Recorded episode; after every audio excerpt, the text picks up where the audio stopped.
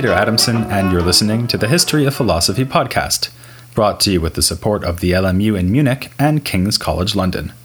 Online at www.historyofphilosophy.net. Today's episode Man and Superman Gersonides and the Jewish Reaction to Averroes. If you want to bring the ideas of a long dead philosopher to a wider audience, you have three basic choices, not counting podcasts. You can translate the philosopher's writings into a new language.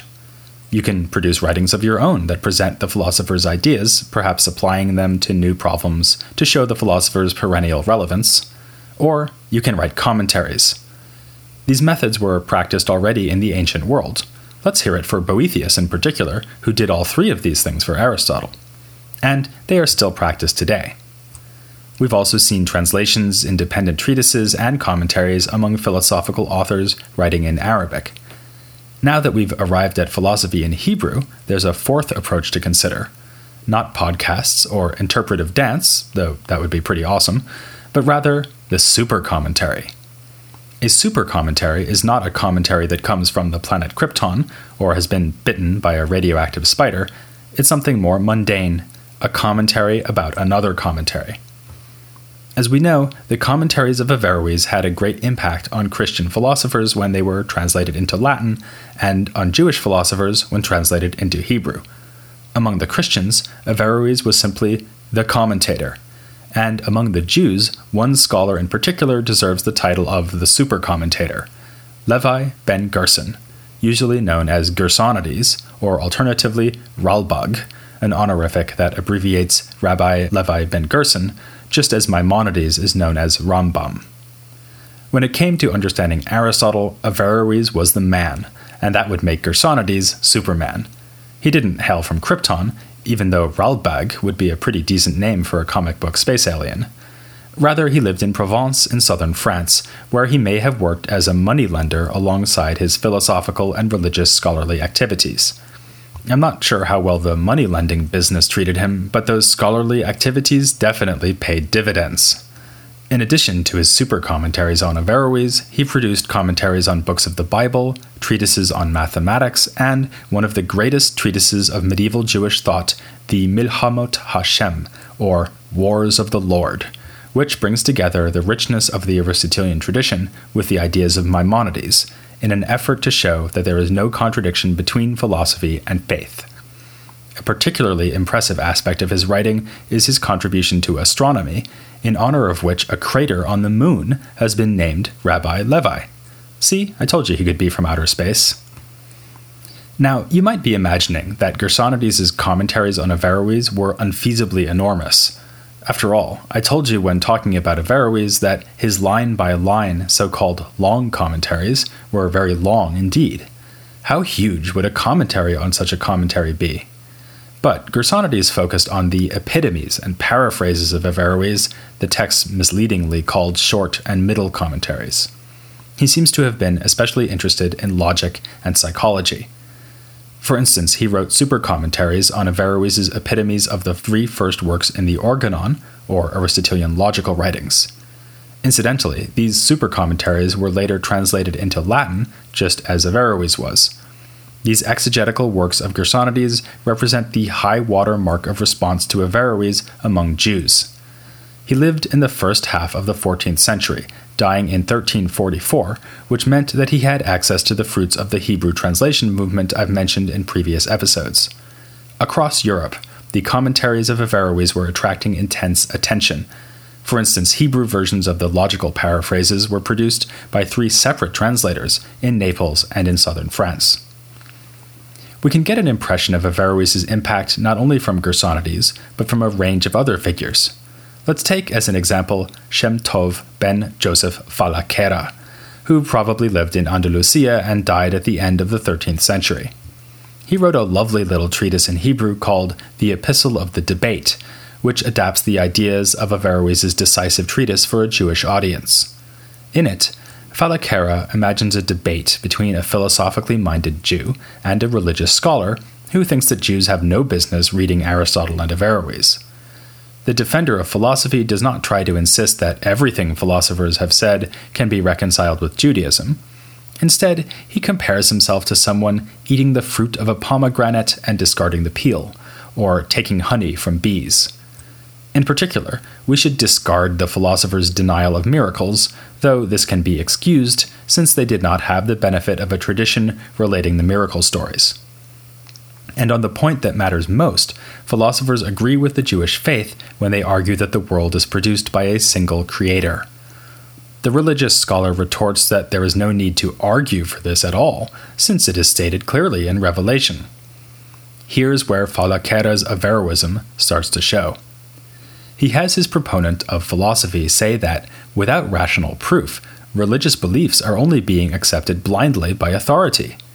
To believe on the basis of philosophical proof is like seeing something with your own eyes rather than relying on the testimony of others. Indeed, the religious scholar himself, for all his learning, is no better than the common ignoramus who mouths the teachings of Judaism without a proper understanding of what he says. Of course, this is in full agreement with the message of Averroes' decisive treatise, and even the tactics deployed by Falaquera's protagonist are reminiscent of Averroes. You might remember that Averroes was writing a legal treatise, so he based himself on Quranic quotations and gave arguments that were directed squarely at fellow jurists. Falaquera's Epistle of the Debate is not a legal document, like Averroes' treatise was, but he too cites scripture in support of philosophy. For instance, from Deuteronomy, Unto you it was shown that you might know the Lord is God. And like Averroes, he argues dialectically, trying to hit anti philosophy legal scholars where it hurts. Not only does he suggest that such a scholar has no better status than your average Jew, but he draws a comparison between reaching philosophical understanding and using reason to extrapolate from rabbinic texts to lay down new legal judgments. If Falaquera's epistle shows that Averroes found an eager reception among Jews, it also shows that the Hebrew philosophical movement he helped inspire was hotly debated. You don't write a dialogue like that if there are no real opponents of philosophy to be won over. As we saw last time, even Maimonides sparked both metaphorical and literal fires of controversy. If this great Jewish legal mind could rouse such opposition, what would the community make of non Jews with problematic teachings, like Aristotle and Averroes? Enter Gersonides. As an expert on Jewish law, or halakha, he was well placed to judge Aristotle's compatibility with the Torah. And, as an expert mathematician and astronomer, he was in a good position to pass judgment on the epistemology and science that came down through the Aristotelian tradition. Following the lead of Maimonides, he did not take the philosopher's word for anything, but passed judgments on their arguments and suggested improvements where needed. The title of his chief philosophical work refers to this task. Using the language of the Bible, he says that he is fighting the wars of the Lord by overturning the mistakes of philosophical predecessors. If Gersonides hoped to silence once and for all the debate about philosophy, he was not successful. One later critic sarcastically referred to his treatise as the wars against the Lord. But certainly, no one could ever accuse Gersonides of uncritically following his philosophical authorities. Anyone who reads The Wars of the Lord will immediately be struck by his exhaustive listing of all the arguments on each topic he tackles. He then suggests problems with each of the positions he has listed, only then declaring his own position. This approach may be inspired by Averroes' commentaries. Averroes, himself adopting the policy of late ancient commentators, would frequently explain all the previous interpretations of a given passage in Aristotle before setting out his own reading. A case in point would be Averroes' notorious discussions of intellect in his three works of exegesis devoted to Aristotle's On the Soul. Reading those commentaries, one can learn not only what Averroes thinks Aristotle meant, but also what other commentators, ranging from Alexander to Ibn Bajjah, had said. The Wars of the Lord goes this one better, by summarizing many of the same views on the intellect and throwing Averroes' own position into the mix. Actually, Gersonides was not able to read Averroes' full or long commentary to On the Soul, since it hadn't yet been translated into Hebrew. But thanks to comments Averroes himself added to his earlier epitome of On the Soul, Gersonides was aware of the rather shocking Averroes thesis that all of humankind shares one intellect. Like the earlier Aquinas, He objects to this that, on this theory, we cannot explain how one person knows while another does not. When I talked about Averroes, I said that this is a bad objection, since Averroes already gave the answer. I experience thinking when the universal intellect uses my sensation, imagination, and memory as a basis for thought.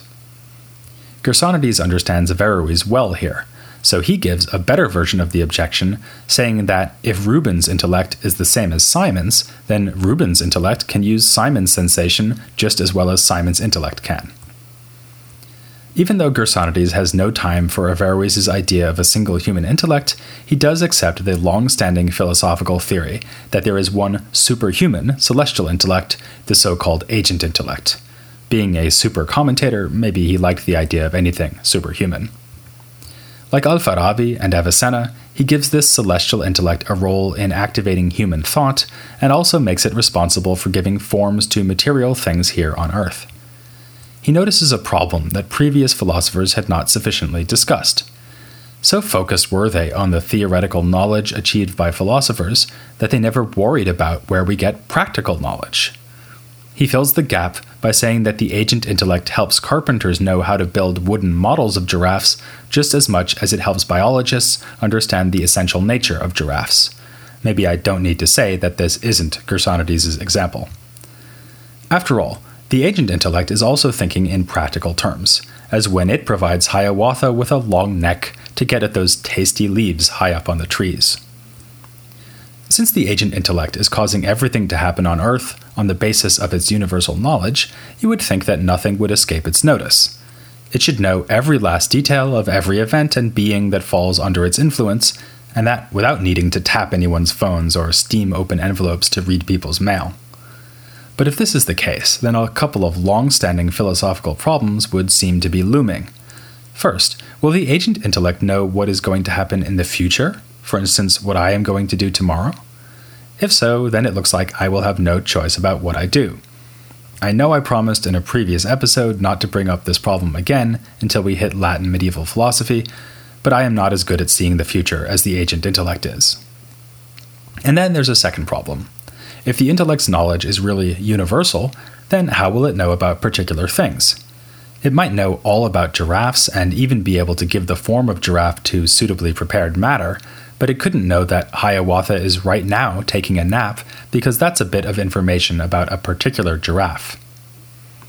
This is just a version of the problem faced by Avicenna, who raised the same issue, but with higher stakes, when he talked about divine knowledge. For Avicenna, God has only general knowledge of the universe, a knowledge God has only by knowing himself as the cause of the universe. This may have been the most controversial position taken by Avicenna, and that's against some stiff competition. It was rejected by many philosophers from all three Abrahamic faiths, including Maimonides among the Jews. Maimonides wanted to insist that God does know about particulars, albeit not in the way that we humans do. As Gersonides relates, in the Guide for the Perplexed, Maimonides names five ways in which God's knowledge differs from ours. Whereas we have many acts of knowledge for many things, God knows all things with a single act. He also knows things that don't exist, but might have, whereas we know only what exists. God can know infinity, whereas we can't. God knows changing things without changing, as we do. And finally, my favorite, God knows what will happen in the future without ruling out the possibility that things will be different. One of the most interesting parts of the Wars of the Lord, and that's also against some stiff competition, is Gersonides' critical discussion of Maimonides' distinctions. He has especially interesting things to say about the idea that God's knowledge is infinite, and the idea that God could know the future while leaving open alternate possibilities. Concerning the first point, Gersonides flatly rejects the notion that any knowledge, even God's, could embrace something that is actually infinite. To know something is to place it within a certain definition or limit, the very antithesis of the indefiniteness that characterizes infinity. But in a sense, even we puny humans can know infinity. For instance, we know bodies to be infinitely divisible. What this means is not that we could know an infinite number of actually divided parts in a body, rather, it means that we understand the essence of bodies in light of which we realize that it is, in principle, possible to divide bodies an indefinite number of times. No matter how small, every body is divisible. The only alternative would be atomism, which Gersonides rejects. Gersonides' solution to the problem of future knowledge is similar. We have no idea what will happen in the future, but the agent intellect and God certainly do. This, however, does not mean that they already know in full and complete detail all that will occur tomorrow, or a week from now, or in coming years. Rather, it means that they understand the cosmic order and structure within which those events can happen. This is really just a version of Avicenna's theory.